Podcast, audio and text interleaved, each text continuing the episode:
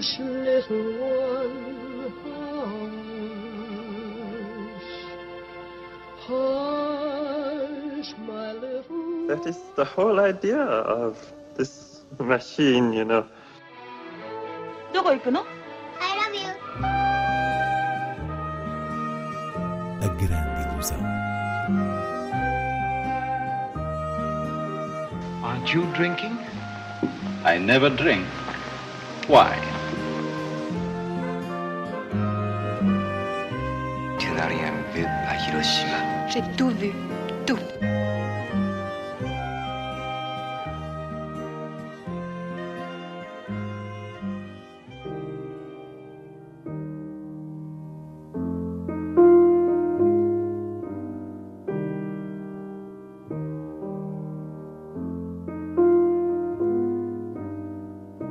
A grande ilusão começa hoje com a estreia de O Professor Bachmann e a sua Turma, de Maria Speth, documentário vencedor do Urso de Prata no último Festival de Berlim.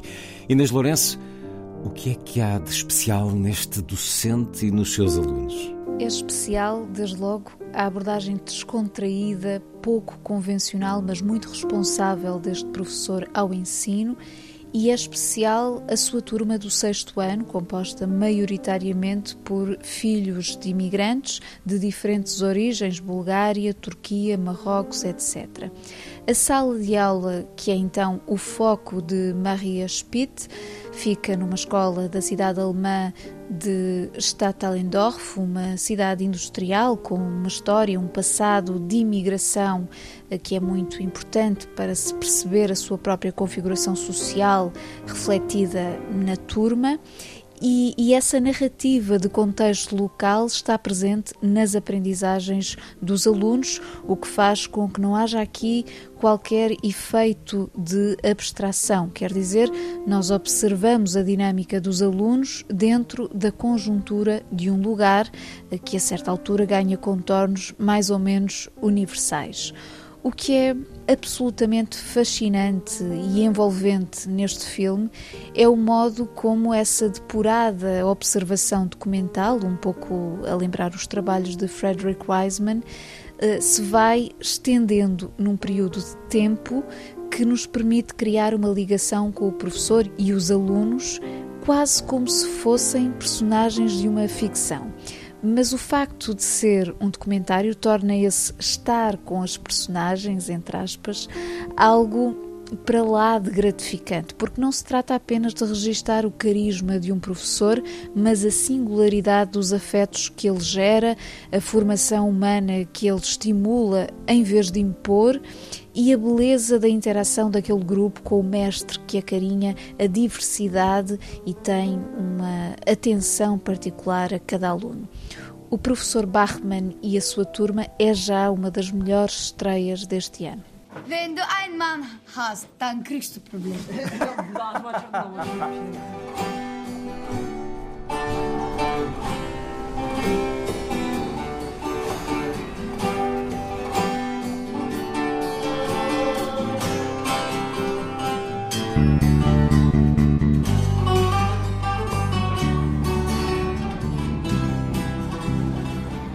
Für meinen Teil finde ich das halt scheiße, ne? Wenn die nicht lernen, dann sind sie selber dran schuld. Weißt du, wie schwer es ist, wenn du musst noch Deutsch lernen? Wir sollten als Klasse zusammenhalten. Wir sind halt hierher gekommen, aber ich habe nichts verstanden. Also das war immer noch schwer, vor allem in der Schule. Da mussten wir halt mehrere Sprachen lernen und das war schwer. Io te amo, Mattia. Was heißt das? Übersetzt mal. Ich liebe dich. Und jetzt auf Türkisch, Ilknur. Seni seviyorum. Seni seviyorum. Schau mich mal an. Es ist besser, so ein bisschen schräg den Meißel zu arbeiten. So. Und jetzt plötzlich irgendwie dich komplett anders anziehen. Wenn ich jetzt Kopftuch trage, sehe ich aus wie meine Uroma. Was sagt deine Mutter dazu? Sie hat gesagt, wenn du willst, kannst du. Ich halte dich nicht ab oder ich zwinge dich nicht.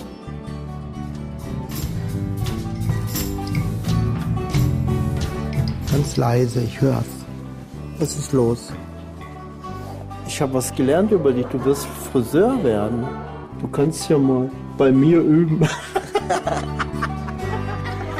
Em estreia também esta semana, Descerrando os Punhos, de Kira Kovalenko, e A Filha Perdida, de Maggie Gyllenhaal. Descerrando os Punhos revela uma nova voz no cinema russo, Kira Kovalenko, e é um filme que nos leva a um lugar remoto, uma antiga cidade mineira na Ossétia do Norte, para contar uma história de emancipação, que no fundo é um conto sobre a impossibilidade dessa emancipação.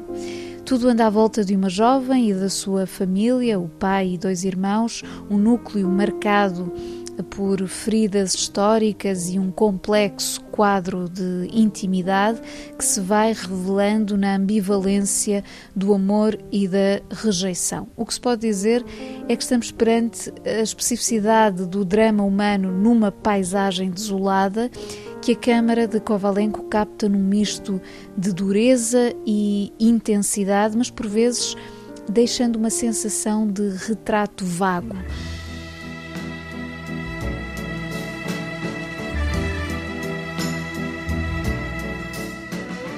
Por sua vez, A Filha Perdida, também em jeito de revelação, é a primeira longa-metragem da atriz Maggie Gyllenhaal como realizadora e adapta um pequeno romance, na verdade uma novela de Helena Ferrante, que por cá está publicada pela Relógio d'Água no livro Crónicas do Mal de Amor e tem como título A Filha Obscura.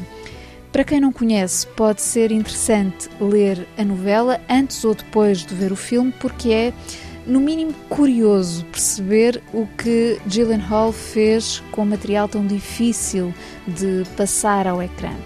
Desde logo porque Ferrante é uma autora cuja literatura se define pela força de um discurso íntimo, ou seja, das palavras que se guardam na interioridade feminina. E neste caso, Gyllenhaal, que também assina o argumento, optou por não usar a narração na primeira pessoa, confiando a expressão dessa interioridade aos olhares das suas atrizes, à linguagem corporal e às memórias que se intercalam com o presente. Estamos a falar de uma professora universitária inglesa, interpretada por Olivia Colman, de férias numa ilha grega, que a certa altura fixa o olhar numa jovem mãe com a sua filha pequena e começa a recordar-se da sua própria maternidade enquanto jovem académica e os sentimentos desagradáveis que na altura despertaram nela.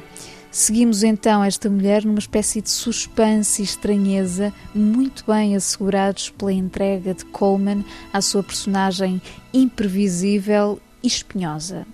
Children are a crushing responsibility. Happy birthday.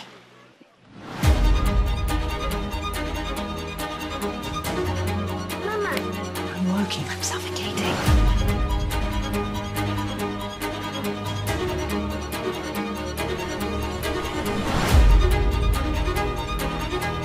I'll give you 3 seconds to come back. 3, 2, 1. Seguimos com outras propostas nos cineclubes. Durante o mês de fevereiro, o Lucky Star Cineclub de Braga apresenta um ciclo intitulado Canções Escandinavas. Oportunidade para ver no dia 8 A Vida de Boémia, do finlandês Aki Kaurismaki, no dia 15 Oslo 31 de agosto, de Joachim Trier, já agora realizador norueguês de quem estreia novo filme na próxima semana. E no dia 22 é exibido A Caça, do dinamarquês Thomas Vinterberg. As sessões decorrem às terças-feiras no auditório da Biblioteca Lúcio Craveiro da Silva. Já no Cineclube do Porto, a programação de fevereiro anda à volta da música, com documentários como Onde Está Você, João Gilberto, Asnavour por Charles, Billy, este sobre Billie Holiday, ou Verão, o filme de Kirill Serebrennikov, centrado no cantor e compositor soviético Viktor Tsoi, um dos pioneiros do rock russo nos anos 80. Sessões quintas e sábados na Casa das Artes do Porto. A terminar, uma sugestão de leitura. o quarto volume de Escritos sobre Cinema, de João Bénard da Costa, uma edição Cinemateca. Este volume vai da letra L de Lang ao O de Ozu, prosseguindo o trabalho editorial valioso de compilação dos inúmeros textos de Bénard da Costa sobre realizadores e respectivos filmes. Quem conhece a obra de Bénard sabe que estamos a falar de literatura cinéfila apaixonada e apaixonante, com marcas de tempo e de experiência íntima que fazem parte da essência, diria, cultural da sua própria escrita. Este é um volume que contempla, por exemplo, David Lean, por quem Bénard não sentia particular admiração, mas tem também Lubitsch, Lynch, Minelli, Mizoguchi, João César Monteiro, Manuel de Oliveira e Max Ophüls. De entre todos estes e outros, Vincent Minelli terá sido o seu predileto. Agora chega este dicionário ao seu maior nome, porque outros foram os atores mágicos capazes de transformar em coreografia a mise-en-scène de outros, ou capazes de transformar em encenação as suas coreografias, Kelly, porque outros foram os inventores de novas formas, Berkeley, ou converteram a magia dos palcos na magia das telas, Kidd, Abbott, porque outros foram as vozes ou os corpos que no nosso imaginário se confundem com o musical, Bing Crosby, Judy Garland, Frank Sinatra, Ginger Rogers, Sid Charisse, Debbie Reynolds e tantos mais. Porque outros foram os que transformaram palavras e gestos em música, Berlin, Porter, Kern, Gershwin.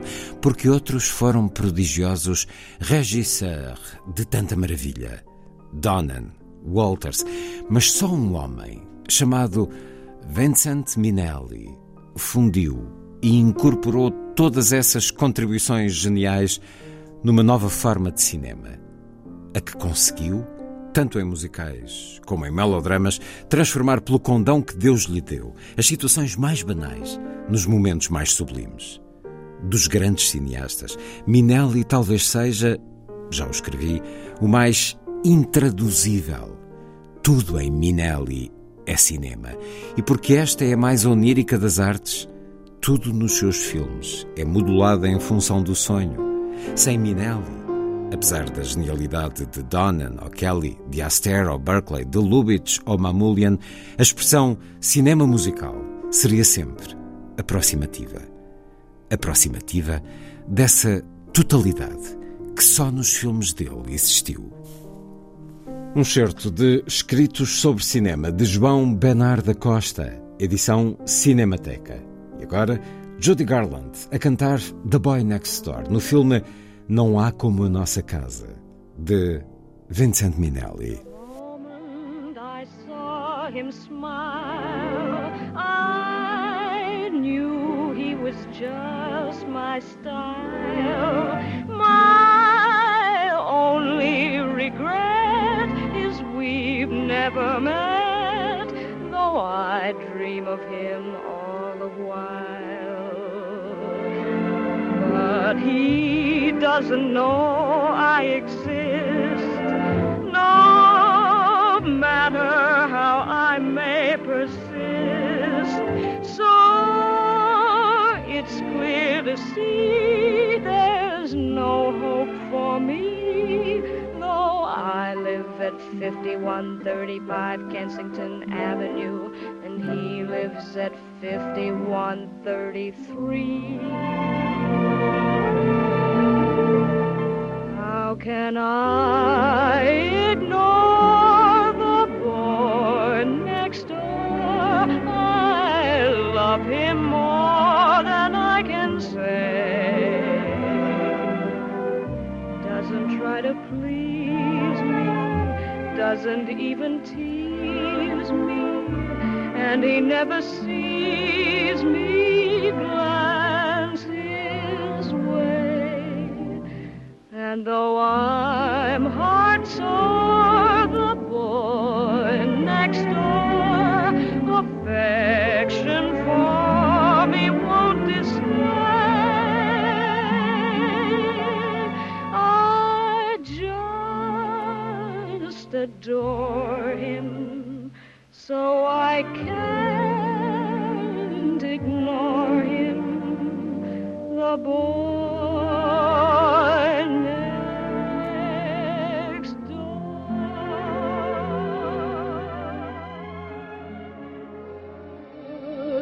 this little one hush, my little. That is the whole idea of this machine, you know. Where are you going? I love you. A grande ilusão. Aren't you drinking? I never drink. Why? Tu n'as rien vu à Hiroshima. J'ai tout vu, tout.